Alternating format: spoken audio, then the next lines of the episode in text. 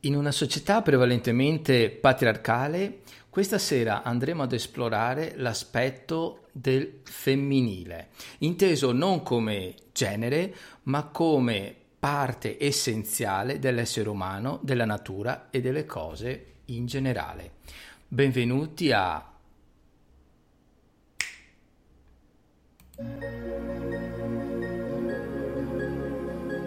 Benvenuto e benvenuta su Arcani nella notte, il podcast sul mondo dei tarocchi. Se sei tarologo o cartomante e vuoi diventare un professionista, oppure vuoi scoprire il vero significato dei tarocchi, Arcani nella notte è il podcast che fa per te. Inoltre, se partecipi in diretta, hai la possibilità di ricevere un consulto gratuito. Buon ascolto!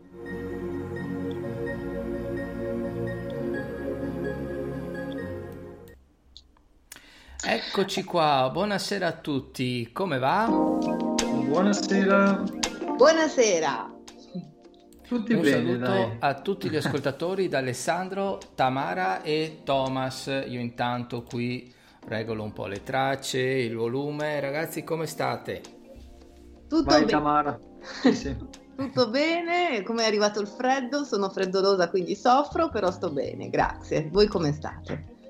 Allora, sì, anch'io tutto bene, è arrivata la, la stagione, quella incerta, quella strana, però dai, tutto bene, insomma, dobbiamo ancora capire come vestirci, comunque dai. Eh, ah, anche l'autunno riserva delle belle sorprese, dei colori magnifici e insomma, cominciamo ad aver voglia di stare al calduccio vicino al camino di casa, no? Quindi è una cosa che ci porta a essere anche più intimi, se vogliamo. Ecco, l'autunno è una stagione di intimità, direi.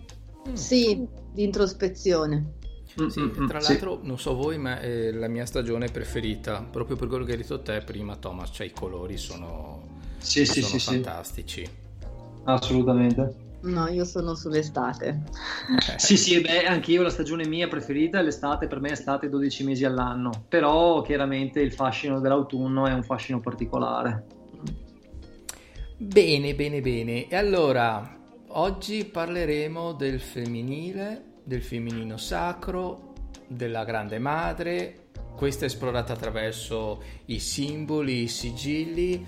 Eh, c'è molta carne al fuoco, no? Che dite? Sì, Come sempre. Come sempre. Non ci bastano due ore, un'ora e mezza, dobbiamo fare un appello infrasettimanale. Eh, esatto, dobbiamo spezzettare la cosa attraverso anche le live Facebook che noi abbiamo già organizzato, di Sì. cui domani io e Tamara, aperitivo con i tarocchi alle 19 e mercoledì invece con Thomas sempre alle 19, giusto? Sì, e domani noi facciamo l'innamorato. L'innamorato, l'innamorato e vediamo cosa esce. E Domani questa è una, carta, è una carta un po' ambigua, è una delle più difficili da interpretare. Eh, no, Tamara? Sì, sì, assolutamente, eh, presta tante, ta- il fianco a tanti simboli, a tante interpretazioni, però sono sicura che facciamo un buon lavoro domani. Eh, noi domani andiamo a dipanare bene i significati e le applicazioni. Cioè, Allora, iniziamo. Io ho voluto fare, intitolare la mia, la mia parte La Grande Madre, perché? Ovviamente ricollegandomi al concetto principale, all'argomento principale della puntata e partendo proprio dall'inizio. Ma quando dico inizio, intendo proprio dall'inizio. Cosa vuol dire? Dalla creazione dell'universo. Voi conoscete inizi più inizi di questo? No. No. no. Vabbè, fino adesso la scienza ci ha detto questo e anche le religioni, quindi io parto da lì. Questo perché? Perché ho visto che attraverso il- i tempi sono proprio cambiati i significati, gli atteggiamenti e i modi di vivere e vedere le cose. E adesso vado a spiegare il motivo per cui ho fatto queste asserzioni. Allora, partiamo dal presupposto che viviamo in un mondo duale, no? Classico, luce, buio. All'inizio, appunto, alle origini, quindi a livello ancestrale, noi siamo nati dal buio e in qualche modo possiamo associare il buio al caos, dove lentamente, narra la novella, il buio e il caos lentamente si sono riempiti di luce e pian piano di ordine. Qual è il paradosso però? Che all'inizio il buio, il caos avevano dei significati positivi. Pensiamo ad esempio a una situazione molto pratica. Eh, se noi adesso vediamo una grotta, che significato le possiamo dare? Allora, a qualcuno magari può far paura entrare dentro un, un antro di cui non si sa cosa c'è all'interno. Eh, può dar fastidio, vogliamo entrare con, con, una pila, nella migliore delle ipotesi, no? Ecco, mm. pensiamo che invece una volta la grotta era sinonimo di protezione, era la casa. Questo perché? Perché possiamo immaginare che noi eh, eravamo in mezzo a tantissimi altri animali, avevamo forse delle armi, però come essere vivente eravamo un, un essere predato, non facevamo parte dei predatori, eh, al contrario, non so, delle tigri o di altri animali che avevano strumenti tipo i denti e gli artigli ben affilati. Ecco, quindi nostra, una delle nostre, se vogliamo, scappatoie era proprio il buio che ci aiutava a non farci vedere, ovviamente non dagli animali che riescono a vedere anche attraverso il, il buio e anche come mezzo di protezione, quindi eh, dove c'era il freddo all'interno di una grotta ci si poteva scaldare. Punto di riferimento lo fa anche la, la religione cattolica, dove all'interno di una grotta, se vogliamo, è nato tutto. Bene, se vogliamo anche la grotta ha un significato molto femminile perché è un eh, molto yin, come abbiamo parlato l'altra volta, ha una forma per, che deve essere riempita, quindi ha un aspetto prevalentemente femminile. E come dicevamo prima, adesso è tutto ribaltato. Il buio e il caos hanno un'eccezione negativa, al contrario della luce e dell'ordine. Però io ricordo che nella simbologia le cose sacre non devono essere simmetriche. La logica è vista come, eh, se vogliamo, un, un aspetto antisacrale che va a eliminare quel contatto che c'è col divino, che facendo riferimento anche alla natura, non è mai perfetto, ma vede la sua immagine più, eh, più illuminata, chiamiamolo così, nell'imperfezione. Ecco, eh, nel corso dei tempi ho potuto vedere, adesso ovviamente nel podcast non si può fare, però attraverso dei dipinti, delle illustrazioni rupestri, eccetera, che la grotta pian piano eh, comincia ad avere la forma di bocca perché le spuntano i denti e quindi da eh, zona dove ci si sente protetti diventa zona dove si viene mangiati, dove si viene ingoiati, dove si viene digeriti. Ecco, quindi perde totalmente il significato di, pro- di protezione. Adesso al massimo diventa per qualcuno motivo di esplorazione, per molti altri di inquietudine. Abbiamo bisogno della luce. Gli stessi bambini adesso hanno paura del buio, no? quindi bisogna lasciare la luce accesa eh, piuttosto di altre strumentazioni del genere. Ecco, come se nel tempo la via fosse stata andando verso la luce, discriminando lentamente, nel corso degli anni e dei secoli e dei millenni, lentamente il buio. E secondo me da questo punto di vista eh, far questo non è del tutto positivo perché significa in qualche modo ripudiare, non capire e a volte proprio odiare le proprie origini, visto che arriviamo proprio da lì. Ovviamente anche in forma simbolica tutti arrivano da una parte scura e, e, che ci fa uscire.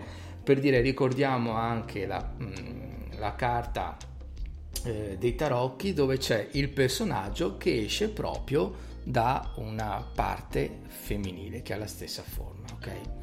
E a me piace dopo a questo punto collegare il tutto con il percorso fatto dai tarocchi dove parlando del femminile sempre si può incontrare la papessa, successivamente l'imperatrice, la giustizia piuttosto che l'intemperanza, che la temperanza, scusate, la stella e successivamente la Luna. Voi cosa dite ragazzi? Siete d'accordo? Come non essere d'accordo con te, direi.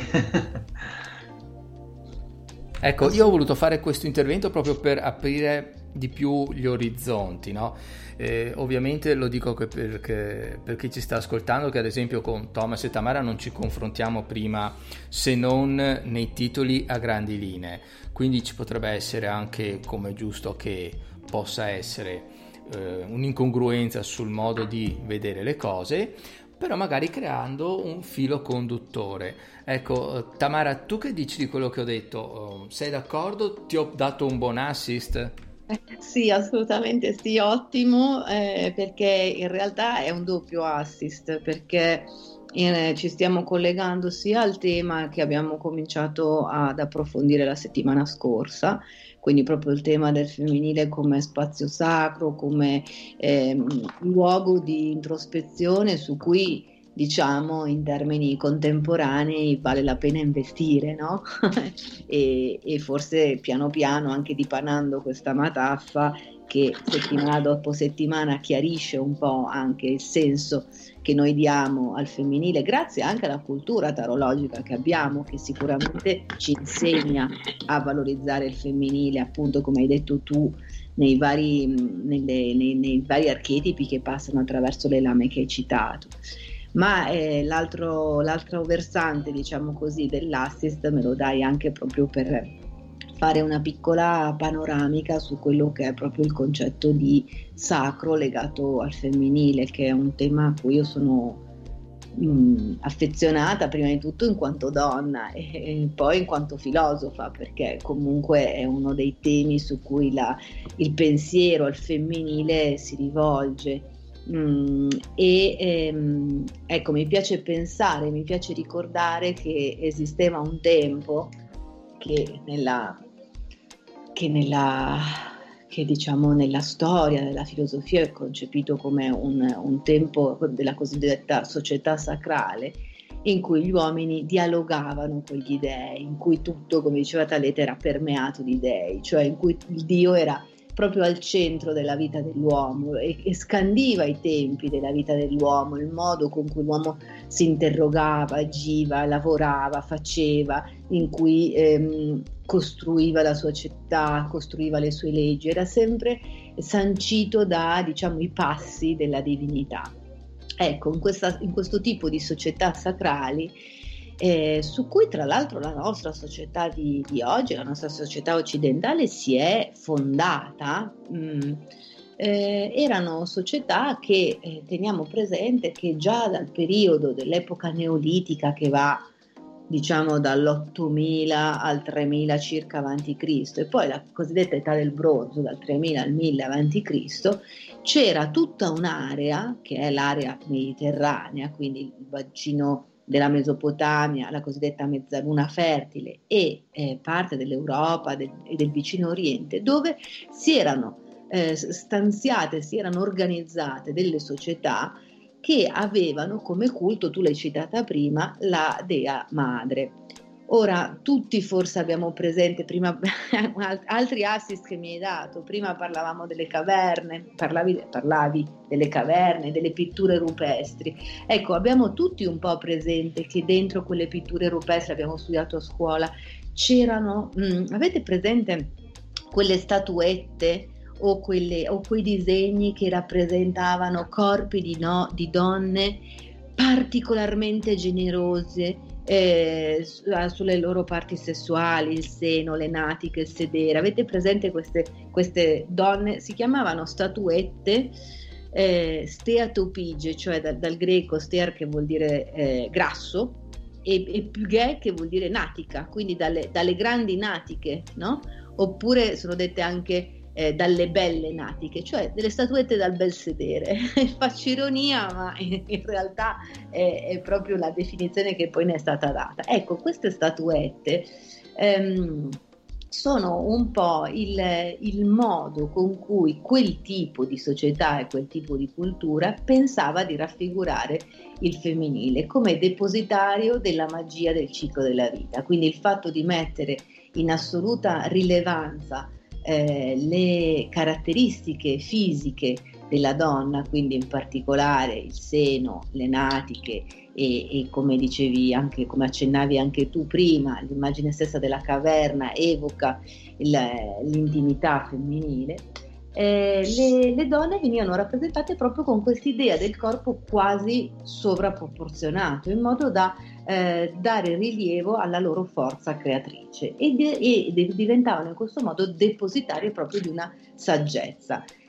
Quindi in queste società sacrali dove l'uomo dialogava con Dio, aggiungiamo un pezzettino, la donna era concepita come depositaria di una saggezza perché in dialogo eh, e ehm, emanatrice essa stessa della forza prorompente della natura. Ciò che si fa alla natura si fa alle donne, dice un proverbio, e ciò che si fa alle donne si fa alla natura. Cioè, quindi la, la donna diventa proprio la, la, l'intermediario diretto con la natura, con la forza creatrice, generatrice della, della natura. E, e, come accennavamo l'altra volta, eh, la donna è anche per la sua stessa conformazione in collegamento col Dio, col divino.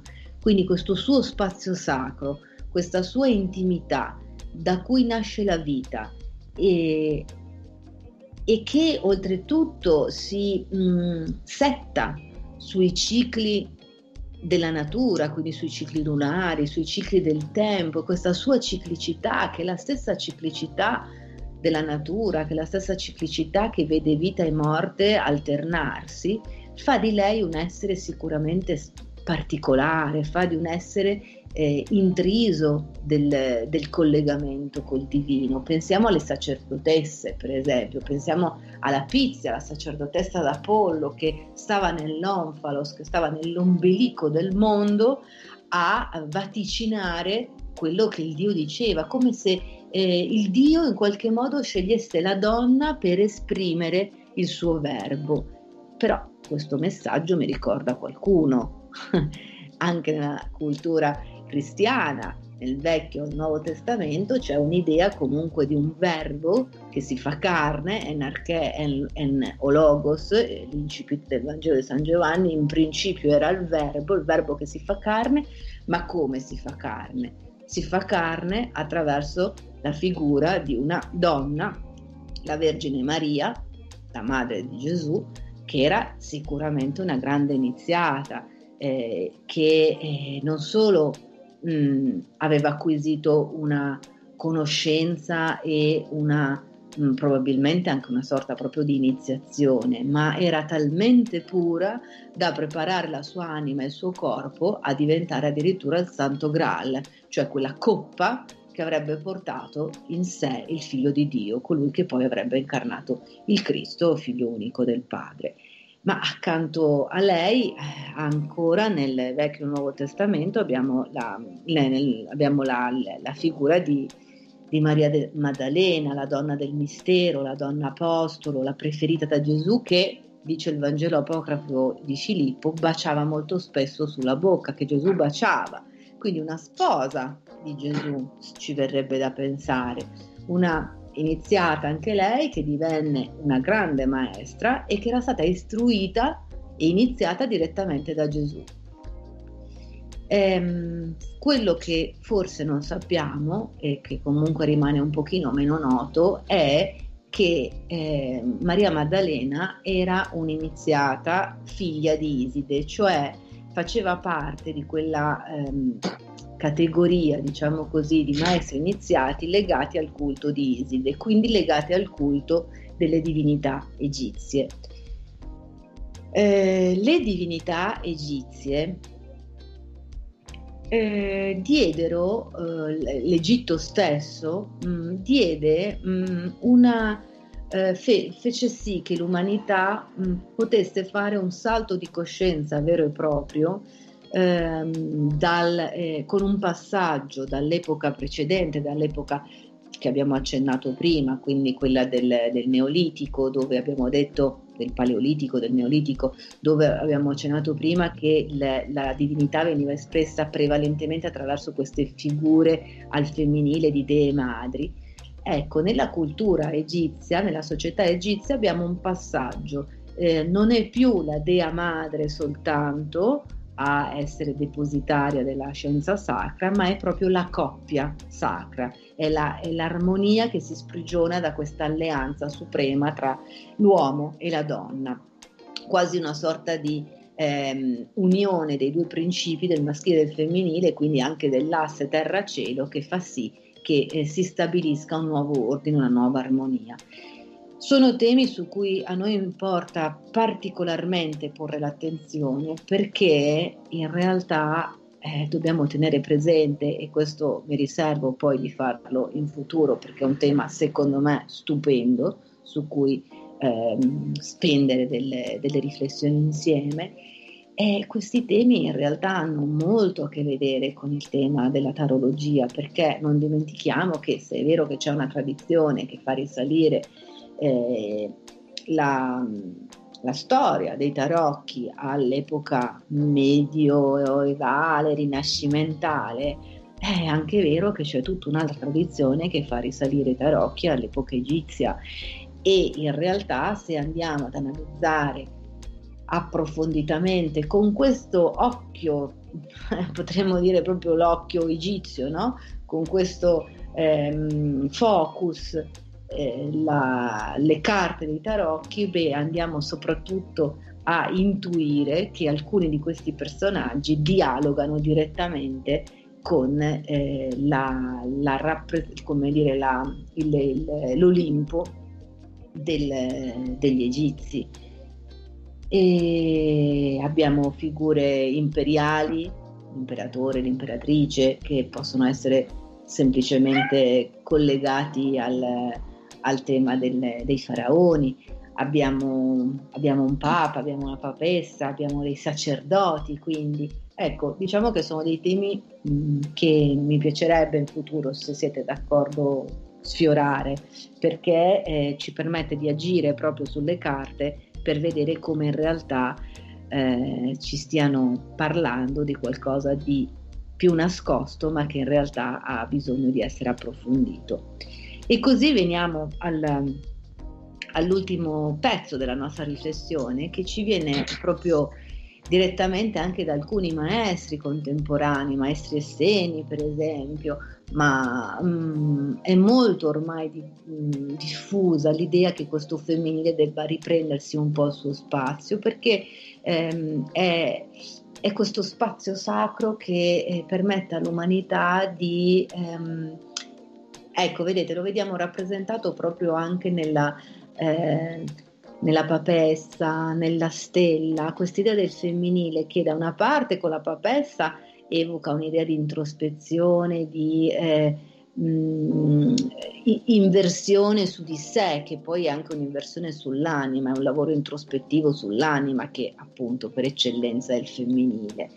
Eh, ma pensiamo anche alla stella, questo prendersi cura, questo darsi, la stella quanto possa essere eh, emblema e simbologia del femminile lo vediamo non solo nell'acqua che riversa, ma dal fatto che quest'acqua esce direttamente dalle sue parti intime e il mondo del, del femminile, dell'emotività è collegato quindi al, al tema dell'acqua e al tema della stella. Per di più, questa è una donna che si investe, questa è una donna che mette tutta la sua carica emotiva, la sua carica energetica eh, nella dedizione, nella cura all'altro. Ecco, questo aspetto del femminile, questo aspetto della cura, della dedizione all'altro è ehm, sicuramente come dire, eh, meno performante se vogliamo da un, da un certo punto di vista, però è il tema caro che credo che oggi vada assolutamente ripreso in considerazione e rivalutato dell'accoglienza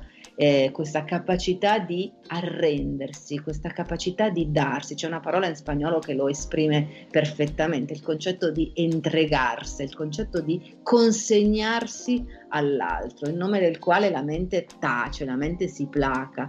Eh, è quasi, l'altra volta citavo la Maria Zambrano, no?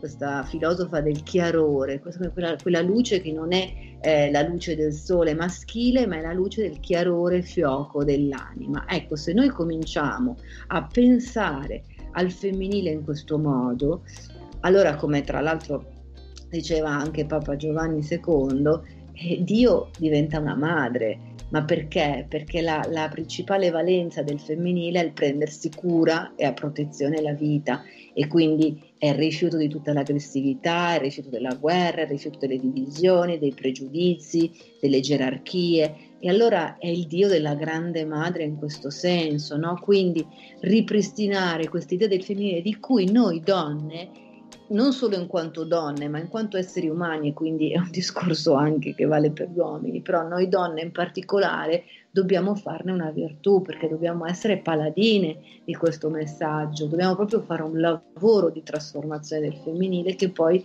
arrivi a eh, contaminare di questa bellezza, di questa accoglienza, di questo prendersi cura l'universo intero e il genere umano intero. Questo è proprio il tempo per dedicarci a questo.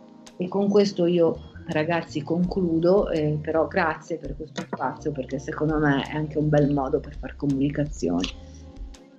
No, figurati, grazie a te perché ne hai dette tantissime di informazioni molto molto interessanti, vedremo anche queste di, di lentamente durante i nostri i nostri incontri e sicuramente hai dato degli spunti, ad esempio come l'origine dei tarocchi, no? che chi la vede mm. in un determinato momento storico, chi invece li vede eh, nel momento in cui l'impero egiziano era al suo massimo splendore. Molti dicono che proprio da lì sono arrivati eh, in Europa attraverso le tribù zingare dei gitani che appunto piana di, di Giz. ancora eh, che un giorno forse Scusa Tamara non ho sentito. Io ho un'altra idea ancora, però un giorno magari ne parleremo. E... Eh, dacci uno spunto. No, no, adesso la lascio in suspense. in suspense. eh sì, eh, dobbiamo creare un po', se no... ok. E, e anche eh, ci fa riflettere il modo in cui noi vediamo l'aspetto maschile e femminile che nel corso del tempo e della storia si è invertito, ma anche a livello, di, eh, a livello geografico, perché ad esempio nella cultura tibetana, se vogliamo, adesso io non sono un esperto, quindi ve la dico come me l'hanno detta. Sì. Eh, il sole è visto come forza femminile e la terra come forza maschile, che è l'esatto contrario di come la vediamo ah. noi. Ah. Uh-huh. Quindi, però non so eh, se faccia riferimento anche lì a un'epoca storica ben definita o se anche ad oggi sia stato eh, valga questa, questa situazione, insomma, ecco. Quindi vediamo che comunque c'è un coinvolgimento a volte eh, dicotomico di queste due eh, chiamiamole forze di queste due energie. E a seconda di come noi le incaselliamo, di come le viviamo, sicuramente reagiamo nel nostro intimo e nella realtà esterna in maniera differente. Perché ovviamente come hai detto tu Tamara l'aspetto femminile ha delle caratteristiche ben specifiche che sono complementari io, me piace vedere non come opposti ma come complementari sono complementari alla forza eh, maschile che quindi se da una parte c'è protezione dall'altra parte ci sono regole se dall'altra parte c'è la pietà, dall'altra parte c'è la punizione, ovviamente quella che serve a generare una regola che ci aiuti a migliorare e via dicendo. Sì. Thomas, tu sì, che dici? Sono, sono, assolutamente d'accordo con voi e devo dire che effettivamente anche poi l'intervento di Tamara dà un sacco di spunti anche a me perché ha usato dei termini molto interessanti come spazio sacro, mm. unione, ordine, armonia, consacrare. Sono tutte cose che effettivamente ti danno modo poi di sviluppare una serie di, di pensieri, di filoni insomma da seguire per approfondire quella che poi è appunto la simbologia sia dei tarocchi, mm, quella archetipica in generale. E quindi mm, è molto interessante, per esempio, anche il discorso che dicevi di, ehm, di Dio e il concetto di Dio e il concetto di madre, dove per esempio in alcune culture eh, Dio si fa madre, cioè nel senso eh, quella complementarità maschile e femminile di cui parlavi anche tu Ale, effettivamente poi la si ritrova in queste culture dove sostanzialmente quello che noi definiamo Dio, che poi può essere chiamato in tanti altri modi, in determinate culture viene visto proprio come quella complementarità di maschile e femminile, quindi Dio in realtà non è maschile o femminile, Dio è il tutto. E il tutto mi riporta a quello spazio sacro dove tutto viene effettivamente poi contenuto, no? Quindi è un, è un argomento che andrebbe molto sviluppato perché sicuramente porta a delle riflessioni molto ampie. E quindi volevi aggiungere qualcos'altro tu, Ale? O... No, no, tranquillo, fai pure il tuo intervento. Io al massimo se, se in, mi viene da integrare ti, ti dico. Sì, sì, sì, ok. Sì, ecco, allora ehm, il discorso al quale poi mi voglio riallacciare io è quello appunto della simbologia, partendo da, ehm, da quello che è anche l'utilizzo che l'uomo ha imparato a fare, per esempio, dei sigilli. Allora, nelle occasioni precedenti abbiamo parlato anche di araldica, di alchimia, di arte muratoria eh, sono tutte materie molto particolari dove la simbologia, come pure appunto i tarocchi, gli archetipi, ha un ruolo eh, assolutamente fondamentale. E, mm, ed è interessante perché, diciamo, ho partorito proprio in questi giorni, se posso dire così, ho partorito in questi giorni proprio ehm, l'idea della forza che può contenere un simbolo anche a livello personale, un sigillo personale. Allora, sempre rifacendomi un po' a, per esempio a quello che già si è detto riguardo all'araldica, noi sappiamo che l'araldica, particolarmente in un determinato contesto storico, è una, una materia che è stata riservata a quella che è la materia nobiliare, per così dire, perché l'araldica ovviamente studia gli stemmi i colori, la blasonatura, insomma tutta una serie di eh, elementi che riguardano primariamente la nobiltà, ma anche poi le corporazioni antiche, gli arti, i mestieri e quant'altro.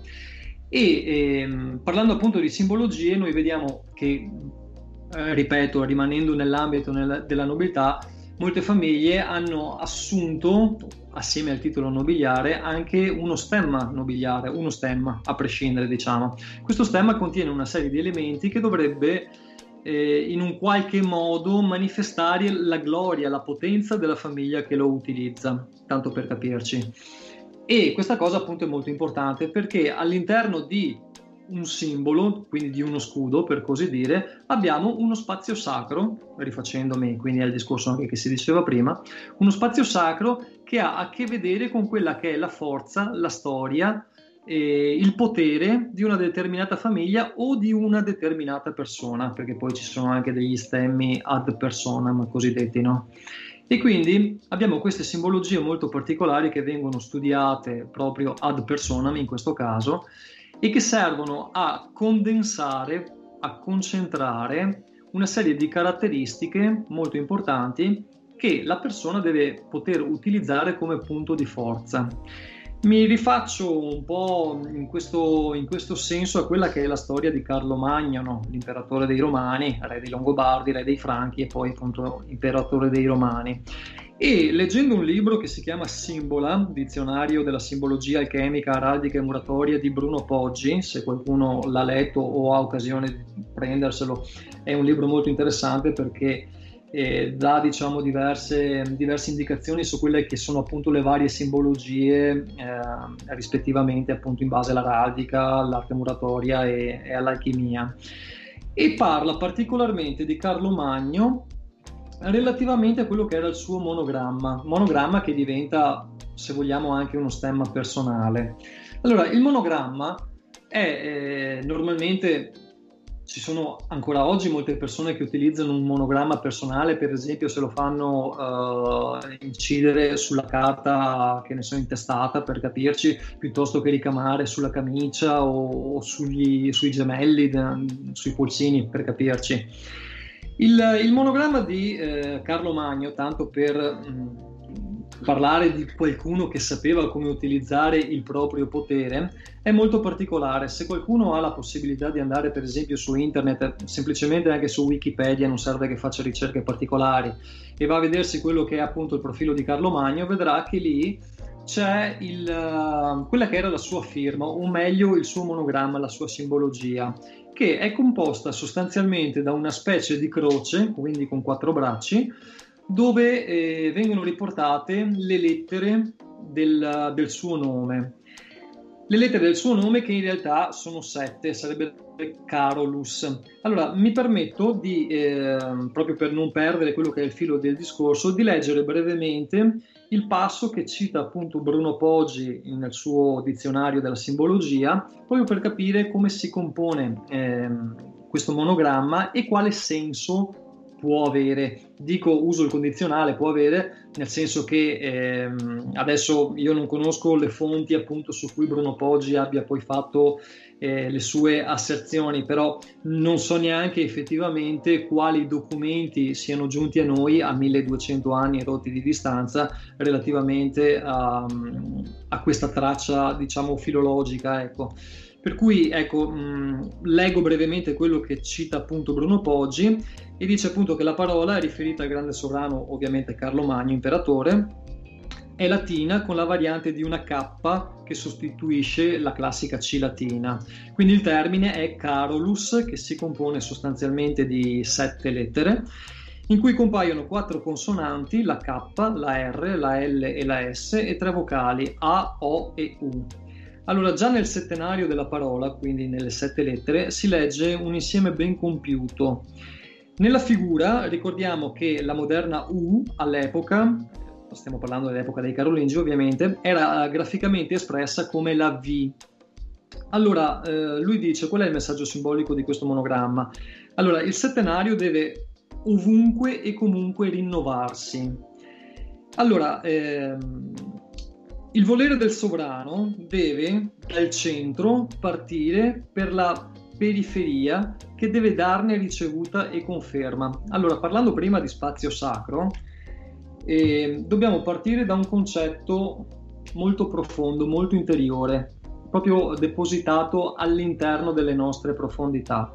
E eh, secondo quello che appunto è il, um, il l'esempio che ne fa appunto Poggi relativamente al eh, monogramma di Carlo Magno, dalla parte più interiore, più interna, più profonda del sovrano, parte sostanzialmente eh, quel comando che va verso la periferia e che automaticamente ne dà risposta. Quindi c'è, è come un respiro sostanzialmente, l'aria entra dentro i polmoni e poi ritorna fuori. C'è questa specie di onda, questo andirivieni che si traduce in energia. Cioè questo personaggio manifestava la propria energia attraverso la sua volontà. Da lui usciva e verso lui rientrava.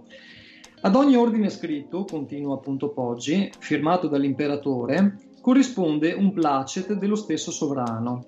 Il centro distribuisce l'ordine dalla periferia, quindi l'impero, la periferia era vista come l'impero, lui era colui che ordinava e tutto ciò che ordinava andava verso la periferia, verso l'impero e a lui poi ritornava, perché ad ogni suo ordine corrispondevano tutta una serie di azioni che poi ritornavano in gloria sostanzialmente a lui, no? E questo simbolo, come dicevo, è formato sostanzialmente a mo' di croce e ehm, oltre alla conferma di cristianità, chiaramente era una, un imperatore cattolico, ehm, simbolicamente si dice che deve raggiungere ogni dove, quindi i quattro punti cardinali. Quindi il fatto di aver espresso un monogramma partendo dalla base della croce identifica il fatto che lui voleva arrivare ovunque. In questo caso si parla di eh, punti cardinali, ma chiaramente la croce stessa rappresenta tutte le direzioni sostanzialmente.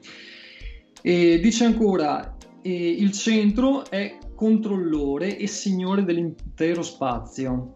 Le tre vocali al centro, A, O e U, chiaramente per chi può vedere l'immagine attraverso per esempio internet o per chi la conosce, evocano un ternario, il centro ternario esprime un progetto, una volontà, una decisione, un ordine. Le terminali dei quattro bracci, quindi le periferie, sono a forcella, quindi a modi di V per capirci, come vettori centripeti per significare che inviano al centro conferma di ricevuta e conferma di esecuzione dell'ordine del sovrano. Adesso detta così sembra un po' complicata, ma in realtà eh, chi può vedere appunto il simbolo mh, mm,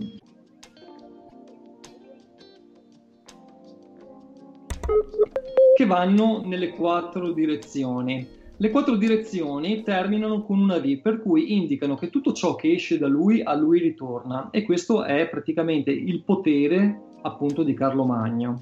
Il monogramma suo è un'allegoria perfetta di coordinazione praticamente tra il centro e la periferia, quindi da lui tutto viene e a lui tutto ritorna. È abbastanza, mm, sì, non voglio dire presuntuoso perché chiaramente Carlo Magno era Carlo il Grande, però eh, aveva un po' la presunzione di essere quasi un dio in terra, evidentemente questo personaggio, ma di fatto in un certo modo anche lo fu perché creò un impero talmente vasto che di fatto non gli si può dare torto. Questo ecco era per fare un esempio di quello che è per esempio il monogramma di Carlo Magno che potrebbe essere una cosa che ognuno di noi per esempio può uh, utilizzare, cioè ognuno di noi potrebbe crearsi un proprio monogramma, una cosa chiaramente riservata, consacrata a noi stessi, in cui esprimere il proprio potere attraverso un simbolo. Nel caso per esempio delle famiglie nobili, come dicevo, poteva essere lo stemma di famiglia, nel caso della persona potrebbe essere appunto un, una rappresentazione grafica del proprio nome, un simbolo, una, un monogramma appunto, che vada a concentrare in esso quello che è il nostro potere e che noi possiamo utilizzare poi proprio come eh, strumento di potere. Qui il discorso è un po' complicato, nel senso che bisognerebbe essere un po' più addentro a quelle che sono le materie occulte e esoteriche per capire anche come poter strutturare una simbologia che ci dia potere, cioè potere non tanto sugli altri ma quanto potere su noi stessi, nel senso che la cosa principale e fondamentale è quella di essere coscienti di se stessi, perché mettere in mano del potere a qualcuno che non ha coscienza di sé è molto pericoloso, è come dare mettere in mano a un bambino un candelotto di dinamite per capirci e un accendino non avrebbe senso. Un potere del genere deve essere in mano di una persona che sia anche in grado di gestirla, quindi eh, uno studio esoterico occulto in questo senso è finalizzato anche proprio eh, a conoscere prima di tutti se stessi, e dopodiché riuscire a sviluppare la propria autorità, la propria energia, la propria, eh, il proprio ascendente sugli altri attraverso una profonda conoscenza di sé. Evidentemente Carlo Magno questa conoscenza per esempio di sé ce l'aveva per poter creare un simbolo di questo genere che eh, sostanzialmente accentrava tutto il potere su di sé un altro simbolo di potere, mm, faccio, mi viene così in mente, passando da un capo all'altro, un altro simbolo di potere poteva essere per esempio il gesto con il quale si salutava Hitler. Tutti quanti hanno in mente quando si alzava la mano destra e si faceva quel gesto no, di, eh, chiamiamolo così, riverenza, per qualcuno era un saluto militare. In realtà quello lì era un simbolo che veniva dedicato a Hitler in questo caso e che dava, conferiva a lui un grandissimo potere. Voi immaginate questo personaggio all'interno di una stanza piuttosto che di uno stadio o di una piazza piena di persone e tutti quanti che alzano la mano verso di lui e che quindi inviano, che siano coscienti o che non lo siano, questo è indifferente, ma tutti quanti inviano verso di lui la propria energia. Quindi lui si vedeva eh, attirare verso di sé l'energia di tutte queste persone che si prostravano in un certo qual modo a lui appunto con questo gesto della mano che sembra un semplice gesto in realtà anche quello rappresenta un simbolo per così dire ecco Thomas scusami mm, intervengo perché sì. in altre discipline parlo di comunicazione in modo più specifico programmazione sì. neurolinguistica questa sì. viene definita ancora Cosa significa? Mm, okay, Associare sì. un comportamento a una reazione emotiva. Cioè uh-huh. eh, è lo stesso identico meccanismo che viene utilizzato o anche si innesca in maniera del tutto involontaria quando ascoltiamo una canzone. Eh, ti è mai capitato di ascoltare una specifica canzone e sentirti come la prima volta che l'hai ascoltata? Sì, assolutamente sì. Questo succede anche in maniera ovviamente più mirata con l'inno nazionale che va a stimolare sì, certo. determinate sensazioni, emozioni e valori. Ecco, quindi certo. è un associare qualcosa di esterno che può essere pensato a tavolino o meno a una uh-huh. reazione interna emotiva. Quindi vedo qualcosa, ascolto qualcosa oppure tocco qualcosa all'interno sì. di me si scatena un meccanismo per cui io provo determinate sensazioni che possono o meno eh, dar moto a un comportamento. Basta, chiusa parentesi, era giusto per vedere che ci sono dei parallelismi tra le varie discipline. Sì, sì, assolutamente, il tuo intervento è assolutamente puntuale ed esatto, proprio perché esattamente quello che stavo dicendo va proprio in questa direzione. Io non ho studiato PNL o cose del genere, però evidentemente mh, gli studi ai quali mi sono appassionato io ci portano tutti ad un fine comune sostanzialmente, quindi questa cosa è assolutamente interessante. Per chiudere il discorso appunto di quella che è la simbologia, ovviamente eh, si parla di archetipi, lo, lo, facciamo normalmente in questo programma, appunto Arcani nella notte. Parliamo di archetipi, parliamo di tarocchi, io particolarmente parlo del Codex Albertinus, che è questo uh, tarocco particolare artistico esoterico creato da Matteo Albertin, dove per esempio per chi eh, ce l'ha o per chi vuole vederlo attraverso le pagine di Instagram o di Facebook, ci sono particolar- alcune carte in particolare che proprio ci parlano di simbologia nella simbologia, se vogliamo, cioè sono tutti simboli, ma alcuni contengono il simbolo nel simbolo sostanzialmente.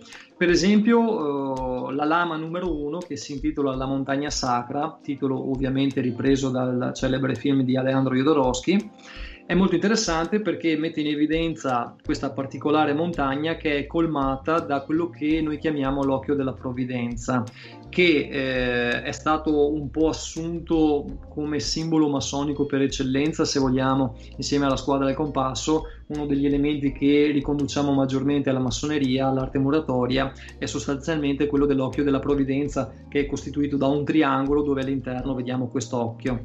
Quindi eh, questo per esempio è un simbolo molto particolare che viene utilizzato in, uh, in molti modi e che rappresenta, se vogliamo, anche un po' proprio nel momento storico in cui stiamo vivendo, un po' l'occhio del grande fratello, no? l'occhio che è sempre vigile su di noi. Quindi questa cosa è molto interessante, chissà effettivamente in tutto quello che viviamo nella nostra realtà quotidiana, ehm, parlando di massoneria in questo caso, chissà effettivamente quanto di massonico esiste intorno a noi, cioè quanto è pilotato da un determinato tipo di programma, cose che noi chiaramente non sappiamo, perché a meno che insomma qualcuno di noi non sia dentro al sistema, io di certo no, però è interessante vedere appunto questa simbologia che poi si riflette nell'attualità dei nostri tempi e in una cultura mh, molto antica anche, perché la massoneria si sviluppa negli ultimi secoli, ma chiaramente attinge a culture molto molto antiche, torniamo insomma all'età, alla, alla creazione praticamente della religione ebraica e, e così via per capire. Un'altra carta che ci parla di simboli, per esempio, sempre rimanendo nel Codex Albertinus, è quella dei due papi, la carta numero 14, dove vediamo questi due pontefici che sostanzialmente rappresentano gli attuali pontefici, no? quindi è una carta che rappresenta il tempo attuale, dove abbiamo chiaramente i simboli del potere. Ehm, del potere divino, abbiamo le croci, no? abbiamo questi due personaggi che sono terreni ma tengono in mano il potere divino, quindi potere terrestre, potere della terra, potere del popolo, non del popolo ma della... adesso mi sfugge il termine preciso, insomma e, ehm, comunque sì, il potere temporale, ecco quello che mi mancava, con il potere divino. E questa è appunto rappresentata dai due papi. Un'altra carta che ci parla di sigilli è quella della giustizia, la numero 8, dove vediamo per esempio anche in questo caso, per chi chiaramente può vederli, vederla, il fatto che ci sono quattro occhi in questa carta, i due occhi della giustizia più un occhio conficcati nella guardia della spada che tiene in mano la giustizia, più il terzo occhio che sta sopra il capo appunto della giustizia.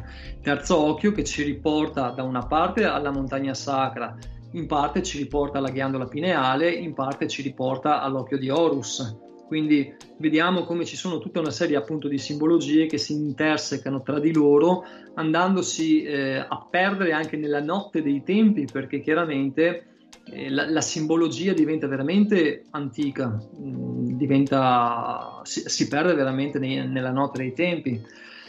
Parlando dei tarocchi tradizionali, già ne ha fatto in abbondanza mh, mm, eh, Tamara, però possiamo vedere anche qui dei simboli nei simboli, per esempio nella temperanza, dove se facciamo caso all'altezza della ghiandola del timo, quindi sopra il cuore sostanzialmente, vediamo che c'è un oggetto che rappresenta eh, un, un sigillo sostanzialmente, quindi un ulteriore simbolo Stessa cosa dicasi per il Papa o per la Papessa. La Papessa, per esempio, ha tre croci sul petto, ha una fascia con tre croci sul petto. Ehm, per correttezza, dico, io sto uh, parlando dei tarocchi, diciamo, rivisti, riveduti da Jodorowsky, quindi con tutte le particolarità che lui ha inserito. Chi magari vede altri tipi di uh, tarocchi, certi dettagli magari li può perdere, possono non essere contenuti. E chiusa parentesi, anche nel Papa, per esempio, oltre a tenere in mano eh, il bastone del potere, lo scettro sostanzialmente, ehm, vediamo che sulle mani, sia quella che ha il guanto sia quella che non ce l'ha, sono comunque, diciamo così, tatuate due croci. Anche quelli sono due sigilli, due simboli che chiaramente definiscono quello che è la totalità del potere, come si diceva prima per Carlo Magno, no? questa croce che ci porta nelle quattro direzioni cardinali e che quindi indica che eh, il potere si espande ovunque. Stessa cosa dicasi per l'imperatore o l'imperatrice, dove vediamo per esempio che hanno assieme a loro uno scudo, qui ritorniamo al discorso araldico, uno scudo che rappresenta un'aquila, un'aquila d'oro in campo azzurro, per capirci L'imperatore addirittura al collo ha una collana d'oro molto grossa, molto pesante, con eh, un altro simbolo. Nel caso di specie vediamo una croce, ma poi potrebbe essere, a seconda di chi utilizza per esempio un talismano, che anche quello rappresenta un simbolo, potrebbe esserci raffigurato qualunque altra cosa, in questo caso la croce, ma potrebbe essere il proprio monogramma, per esempio, potrebbe essere una figura angelica, potrebbero essere tante cose. Infine poi abbiamo anche eh, il carro, sostanzialmente, che anche quello eh, sul, sul, fronte porta uno stemma dove è raffigurata una specie di goccia che potrebbe voler dire tante cose, ma che comunque ci riporta a quello che è appunto la simbologia nella simbologia. Quindi eh, sono tutti elementi molto interessanti che meritano di essere chiaramente osservati con attenzione perché poi sono quelli che possono darci anche ehm, dei responsi, delle, delle risposte interessanti relativamente magari alla domanda che viene posta. È importante chiaramente conoscere la simbologia, quindi per chiunque mm, si accosta al lavoro della tarologia, come abbiamo detto più volte, è importante uno studio uh, veramente orizzontale su tutte le materie che eh, ci girano attorno, quindi appunto l'araldica piuttosto che l'alchimia, piuttosto che l'arte muratoria, perché all'interno di queste discipline troviamo tutta una serie di informazioni che vanno ad arricchire il nostro bagaglio culturale, che poi ci permettono di essere più precisi nella lettura, ma soprattutto nella conoscenza anche personale di quello che è l'archetipo, di quella che è la carta, di quello che è il tarocco, insomma. Ecco, questo è un po' quello che io volevo dire, spero di non essermi perso in troppe chiacchiere, insomma di non essere stato troppo pro- prolisso. E ehm, ditemi voi, non so cosa ne pensate, eventualmente se sentite di aggiungere qualcosa. O... Eh, sì, sì, no, assolutamente prolisso, Thomas. Male. Ah, grazie. Ma eh, io, Thomas, se, se mi permetti, mi, mi, aggancio un attimino al discorso che hai fatto sulle, sulle croci della papessa. Sì. Che mi, mi, è piaciuto tutto, intanto complimenti per questo grazie, E ovviamente io sto scherzando. Eh. sì, sì, certo. Eh, però è interessante perché poi queste tre croci, secondo l'interpretazione, c- c- ci sono ovviamente, com- come immagino tu sappia, eh, uh-huh. diverse interpretazioni relative a queste tre croci. Certo, certo. C'è l'idea di sposare in parte, perché poi si riassocia anche a quello a cui accennavo prima, cioè del cammino sì. egizio del tarot, mettiamola così, del sentiero uh-huh. egizio, eh, il tema mh, gnostico, cioè sì. eh, quello per cui ehm, eh, la, le tre croci sarebbero la croce mobile, la croce fissa e la croce cardinale, che sono poi le, le tappe di iniziazione del percorso che ehm, accompagna l'uomo nel suo sentiero verso la cosiddetta astrologia esoterica, cioè quindi eh, sì, sì, sì. lo vediamo in questo modo diventa proprio ovviamente ha senso anche poi pensare al tarot come un percorso di iniziazione di cui la papessa è, ne porta il, il, segno sulle croci e poi il papa diventa il ponte, il pontefice, cioè colui che costruisce il ponte appunto tra, eh, una, le, tra, nella simbologia della croce, quindi tra l'asse orizzontale e l'asse verticale. È molto bella secondo me questa simbologia vista così perché mm, cioè, ci permette di dare anche molto spessore alla lettura tarologica, no? Perché diventa, come diciamo sempre con Ale il martedì, diventa un percorso verso l'anima.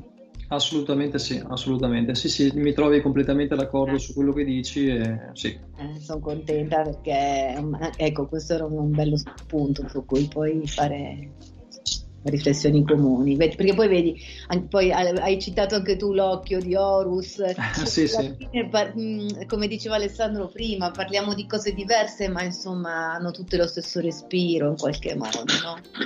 Sì, io se posso aggiungere solo una cosa, effettivamente anche nel primo libro che ho scritto che si intitola Il demone interiore del 2013, non dico questo per farmi pubblicità ma perché poi mi ricollego, effettivamente dico che eh, in questo libro, secondo il mio modo di vedere, la verità è una. Per raggiungere questa verità possiamo fare 7 miliardi di strade differenti, ma alla fine lì arrivano tutti. Ma per molto... cui, pur avendo eh, anche magari delle basi di studio, se vogliamo, delle basi eh, così, dei percorsi di vita magari differenti, nonostante tutto arriviamo tutti esattamente allo stesso punto, no? Quindi questa cosa è molto interessante, pur non essendoci messi d'accordo, pur non essendoci confrontati prima, pur non sapendo neanche dell'esistenza l'uno dell'altro fino magari al giorno prima, voglio dire, ecco. Sì, sì, sono proprio d'accordo. Mm, sì. Ecco, a me Thomas invece hai fatto venire in mente un argomento che una volta eh, tenevo anche degli incontri sulla simbologia nei film e, e nella tv e nei media in generale. E quando parlavi no, dei simboli che, che, si vedono intorno e di come vengono utilizzati. E sì. oltre ai simboli, visto che prima parlavamo di comunicazione, eh, mi piace anche far notare come vengono utilizzate delle strategie specifiche per indirizzare i comportamenti. Mi spiego. Allora, il termine tecnico è metaprogrammi, che può essere faccio un esempio molto pratico, di fronte a una situazione c'è la persona che preferisce affrontarlo, quindi è una persona che va incontro alla cosa, e la persona invece che preferisce allontanarsi via da, quindi eh, scappa per paura. E da qui chiaramente sorgono determinati comportamenti. Chi chiaramente conosce queste, queste strategie può, non dico manipolare, ma eh, anticipare il comportamento della persona, no? E per far questo, facendo un aggancio eh, con, con, un film molto famoso, vi faccio l'esempio di Matrix. Allora, eh, voi avete presente pillola rossa e pillola blu? Sì, sì. Benissimo. Dove sta la fregatura? Chi è daltonico? no, no, non lo so, no? non ho idea. Dove sta la fregatura? Che se pigli la pillola sbagliata resti dentro alla Matrix. la fregatura sta nel fatto che Morpheus ha dato due possibilità. Mm, ok, solo eh. due quindi, intendi questo? Ma nessuno ha dato per scontato che Neo poteva dire ma io non prendo nessuna delle due. Certo. Eh sì, è vero. Eh. Quindi vedete come eh, ci si pone, eh, come ci, ci, vengono poste le, le, domande, ci vengono indirizzati i comportamenti. Cioè noi diamo per scontato che Nio eh, e noi, immedesimandoci in lui, dovessimo scegliere per forza una o l'altra. E se uno invece mm-hmm. rinunciava? No? Eh sì, interessante. Dico, io prenderei la pillola rossa, no? Io prendo la blu, che tra l'altro appunto è un metaprogramma, no? incon- sì. vado incontro al problema, cerco di risolverlo, oppure no, scappo, pref- no, non mi sento in grado di preferisco evitare. Mm? Certo. Ma nessuno ha messo in conto il fatto che ci fosse la non scelta.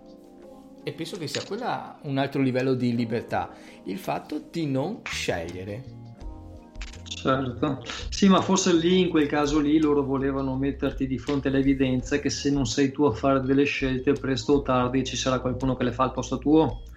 Magari questo, cioè, forse volevano mm, puntare più il dito sulla possibilità di essere protagonisti della propria vita piuttosto che essere eh, comparse nella propria vita. Non so Appunto, se ma chiaro... ti hanno posto di fronte a un bivio? Eh sì, certo, certo. Assolutamente. Sì, sì, sì, sì, è vero. Che poi quello che dici tu è molto interessante perché ehm, hai parlato di Matrix, ma in molti altri film noi vediamo quelli che poi sono i cosiddetti messaggi subliminali sì, che ti inducono sì, verso verso qualcosa no, che magari tu neanche ti, ti aspetteresti, insomma, quindi sì, molto interessante anche questo. Messaggi subliminali, per esempio, li troviamo anche nella musica, no? Il lato occulto della musica, no? quanti messaggi subliminali troviamo al di sotto di determinati testi o anche parole scritte o frasi scritte in maniera tra virgolette sgrammaticata o incomprensibile che vanno a comporre delle frasi, dei codici particolari che poi ti entrano nella testa, no? Certo. È molto interessante anche questo, sì. Certo. Bene, dai, allora io direi che è giunto il momento di Fabio. Fabio questa settimana ci parlerà di una cosa molto interessante riguardante la medicina e il soffio divino. Adesso faccio partire il suo intervento. Ricordiamo che è il titolare della libreria esoterica Il Sigillo di Padova. Mm? Quindi per chi vuole può andarla a cercare nella pagina omonima e, oppure andarla a trovare di persona direttamente. E niente, preferisco far parlare il suo intervento che sicuramente dà idea dello spessore della sua preparazione e professionalità. Noi ci sentiamo più tardi per i saluti finali. Ciao! Buonasera a tutti, sono Fabio dalla libreria esoterica Il Sigillo qui a Padova. E um, un saluto a Alessandro di Coach dei Tarocchi che ringrazio come sempre dello spazio che concede al, alla, al nostro negozio uh, per la divulgazione di testi e all'interno del suo podcast.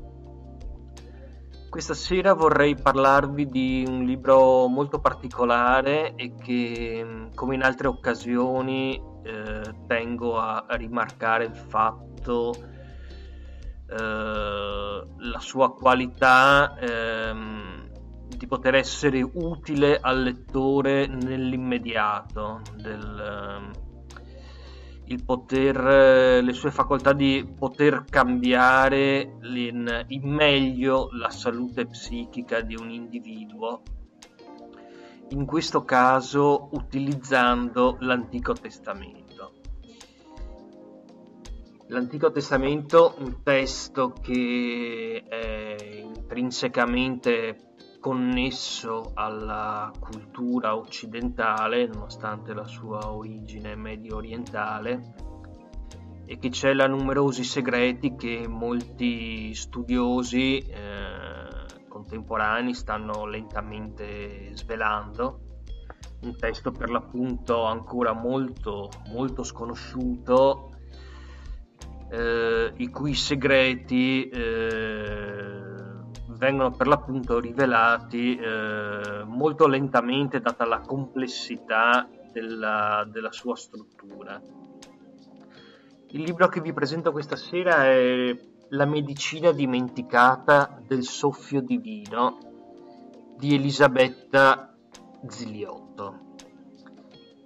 Un testo che tratta le verità celate nella numerologia biblica e il modo eh, o anzi i modi attraverso i quali queste verità possono farci accedere a quelle password dell'anima, come le chiama l'autrice stessa, eh, in grado di mh, mm, farci penetrare all'interno del nostro essere per rimuovere eh, eventuali traumi che nel passato si sono, uh, uh, si sono scontrati e si sono con noi e si sono stampati nelle profondità del nostro subconscio. Elisabetta Ziliotto, eh, giornalista, fotografa, freelance, eh, dopo molti anni di studio eh, per l'appunto sul Vecchio Testamento, ha deciso di, eh, di riversare queste sue conoscenze in un libro che tra l'altro abbiamo presentato l'anno scorso eh, proprio qui alla libreria Il Sigillo. E, ehm, il punto focale della medicina dimenticata del soffio divino è per l'appunto il, il ruach, il soffio divino, quello spirito strutturante che soffiando sulle acque caotiche della nostra anima le ristruttura riscrivendone ehm, le password eh, numerologiche. Quindi diciamo che eh, la sincronizzazione dei battiti del nostro cuore, della nostra anima, vengono, eh, viene scusate, attuata attraverso la scoperta del soffio divino e mh, mm, della numerologia eh, soggiacente adesso celata nei versetti della, del Vecchio Testamento traumi, le malattie, anche, eh, anche quelle che hanno una valenza molto grave e debilitante per noi, eh, possono essere sempre osservate nel loro contesto genealogico. Eh, questo è un, è un, argomento di cui si è occupato recentemente anche Jodorowsky eh, in metagenealogia eh, in altre parole, noi dobbiamo risalire la corrente generazionale che ci ha portati ad essere ciò che siamo per far sì che eh, vengano svelati questi, questi, traumi del passato eh, presenti a volte anche prima della nostra nascita in generazioni precedenti alla nostra ma che noi abbiamo ereditato. L'ereditarietà del, di queste problematiche eh, fa sì che mh, mm, si renda necessaria una medicina per l'appunto, una medicina spirituale naturalmente, perché una medicina fisica può curare eh, dei, dei sintomi e comunque delle malattie eh, soltanto nel nostro presente se invece noi abbiamo ereditato da generazioni precedenti queste, eh, questi difetti, abbiamo, di una, abbiamo necessità di una medicina spirituale che ci riconduca al momento esatto eh, in cui si sono verificate.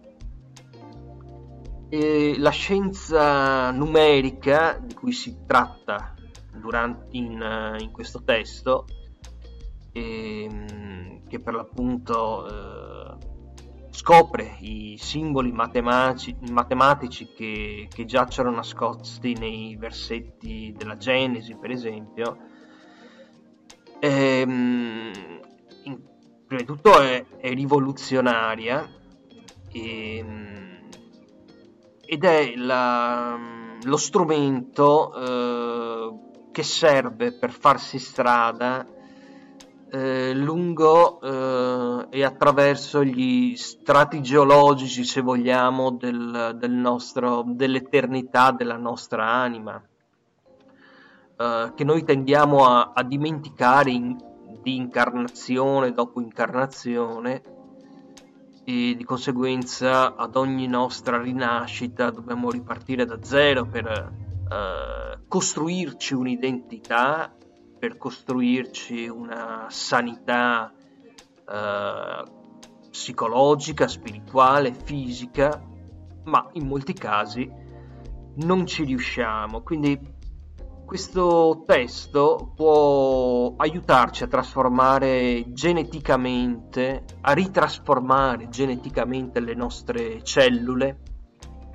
nelle quali è, è iscritto uh, il DNA spirituale che ci ha condotti ad essere ciò che siamo diventati ora nel presente e mm, guarire di conseguenza quei fantasmi del passato che hanno assillato generazioni precedenti alla nostra e, e che noi abbiamo purtroppo eh, ereditato con effetti ovviamente nefasti per la nostra ricerca spirituale, per la nostra crescita, per il nostro sviluppo. Quindi medicina, la medicina dimenticata del soffio divino è uno studio eh, sul cromosomico spirituale basato sulla numerologia biblica e sui simboli matematici che essa racchiude. Un testo uh, di Elisabetta Ziliotto che ovviamente noi proponiamo da qui al sigillo, da quando l'abbiamo presentato. E colgo questa occasione, ringraziando ancora una volta Ale per lo spazio, per riproporlo a, a tutti i nostri ascoltatori, soprattutto coloro che hanno naturalmente una propensione a, eh, a questo genere di, di testi. Eh, coloro che hanno una propensione al, allo studio dell'Antico Testamento, coloro che, hanno, che sono appassionati ad esempio delle teorie di Bilino, se vogliamo, e, e a queste eh, riletture sempre di volta in volta più profonde del Vecchio Testamento, eh, a tutte queste persone io consiglio eh, vivamente la medicina dimenticata del soffio divino le verità celate nella numerologia biblica e le password dell'anima. Bene, per questa sera è tutto, io vi aspetto qui in libreria, via Beato Pellegrino 102 a Padova, per eh, questa e molte altre offerte sempre più interessanti. Ciao a tutti e grazie ancora.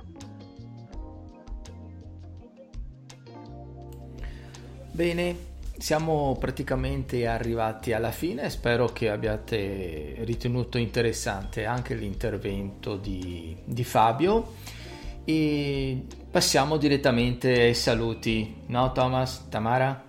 Sì, allora intanto volevo dire appunto l'intervento di Fabio è stato estremamente interessante, mi fa una certa ilarità perché ha parlato giustamente di questo libro proposto da questa scrittrice dove parla del Ruach che è questo soffio divino, ristoratore, rigeneratore che ci ricrea e ha parlato contestualmente anche delle letture di Mauro Biglino che in realtà mette esattamente al contrario nel senso che eh, Mauro Biglino è uno studioso che ha fatto una tradizione letterale pedissequa di quelle che sono le antiche scritture e alla fine il Ruach, questo soffio divino che effettivamente poi viene tradotto così, in realtà non è altro che un frastuono grandissimo, secondo appunto quello che scrive Biglino, un frastuono gra- grandissimo che praticamente origina da quella che sarebbe l'astronave con la quale il generale Yahweh, così inteso, si spostava praticamente sopra i popoli ebraici. Vabbè, faccio questo piccolo inciso è molto interessante e anche molto divertente per chi poi ha voglia di andarsi ad approfondire le letture dei vari,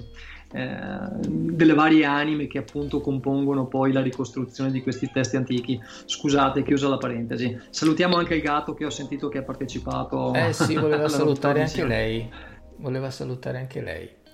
Bene, allora eh, ricordo a tutti soprattutto le persone che vogliono entrare nel mondo dei tarocchi e della cartomanzia a livello lavorativo, anche se partono da zero, che è disponibile un corso, un percorso a moduli completamente gratuito.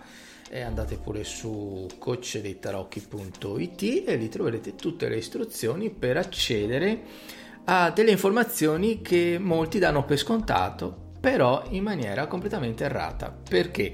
Perché di solito uno dice: Ah, mi piacerebbe iniziare a leggere le carte, eh, ma faccio utilizzo quel mazzo piuttosto che quell'altro. Ma chi sarà l'istruttore migliore? Quale sarà il libro più professionale, quello più semplice da leggere? Nessuno però tiene conto poi che quando la persona ha imparato a fare questo tipo di, di operazioni, eh, ha la difficoltà di trovare clienti, cioè dopo si scontra nel, col mercato come qualsiasi altro professionista, con, eh, come un avvocato un commercialista, eh, qualsiasi altra persona che vende il proprio servizio eh, ad altre persone, si trova di fronte a una dura realtà, cioè riuscire a farsi eh, notare e farsi scegliere per far sì che i suoi servizi siano utilizzati da altre persone che poi diventano nel tempo i propri clienti. Ecco, Cartomante Digitale insegna passo dopo passo come poter accedere a questo tipo di skill, come fare mh, dei passi efficaci per ad esempio gestire bene una pagina Facebook, eh, cosa fare e non fare nella gestione di un blog, come eh, organizzare degli appuntamenti, perché molte volte alcune cose che vengono messe online non vengono viste, come funziona la pubblicità, eccetera, eccetera, eccetera. Quindi ovviamente eh, circoscritto all'ambiente della tarologia e della cartomanzia nello specifico eh, senza dar per scontato di come si gestisce una sessione, perché anche lì c'è un altro aspetto molto importante da considerare, non per ultimo la responsabilità nei confronti di chi ci richiede il consulto. Bene, detto questo, volevi anche tu, Thomas, eh, mh, chiudere?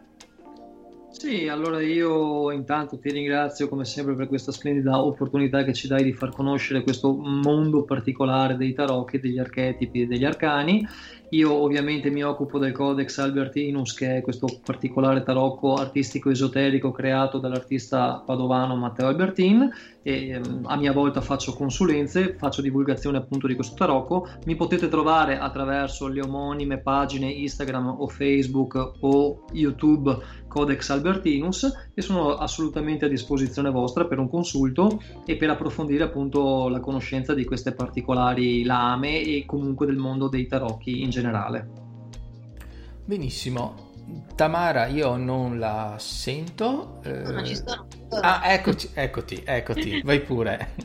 Eh, beh, grazie, intanto un saluto a voi. Eh, per quello che mi riguarda, eh, io mi occupo di consulenze tarologiche, quindi analizzo il significato delle immagini dei tarocchi sulla base di eh, un percorso che prevede tre momenti mh, mm, specifici che io ho sintetizzato in un acronimo che eh, ho definito sei, con, con, da, da, buon coach. Eh, la, la, sintesi in acronimo sintetizza i tre momenti del, della consulenza, cioè l, lo, lo, sciogliere alcuni schemi di comportamento, i blocchi interiori che ci mh, mm, fanno cadere sempre negli stessi circuiti, elaborare dei punti critici e i dubbi e cercare poi di vedere che sviluppi questi possono avere cercando di trovare vantaggi e opportunità dalle situazioni che vengono evidenziate dai tarocchi e infine l'ultimo passaggio identificare delle soluzioni, delle strategie per affrontare ogni difficoltà e raggiungere gli obiettivi che ciascuno si pone. Quindi sicuramente cercando poi di far esplodere il potenziale di, del, del, consultante, della persona che si rivolge. Come fare a rivolgersi a me? Io ho un sito www.tamaravannucci.it dove mi occupo appunto di consulenza filosofica, di percorsi al femminile, di consulenza tarologica e channeling e eh, un altro modo per consultarmi eh, può venire tramite le mie pagine social Tamara Vannucci, Tamara Vannucci, consulenza e coaching tarologico. Ci sono. Bene, allora detto questo diamo una buonanotte a chi ci ha ascoltato in diretta e chi ci ascolterà nel tempo, perché ricordiamo che questo è un podcast che resta online, quindi magari qualcuno ci ascolterà più avanti nel tempo. E niente, noi ci sentiamo, ringraziamo tutti gli spettatori, io ringrazio Tamara, ringrazio Thomas e noi ci sentiamo lunedì prossimo, sempre alle 21.30 con Arcani nella notte. Ciao! Grazie a voi, ciao. buonanotte. Ciao. Grazie a tutti, ciao. 再见.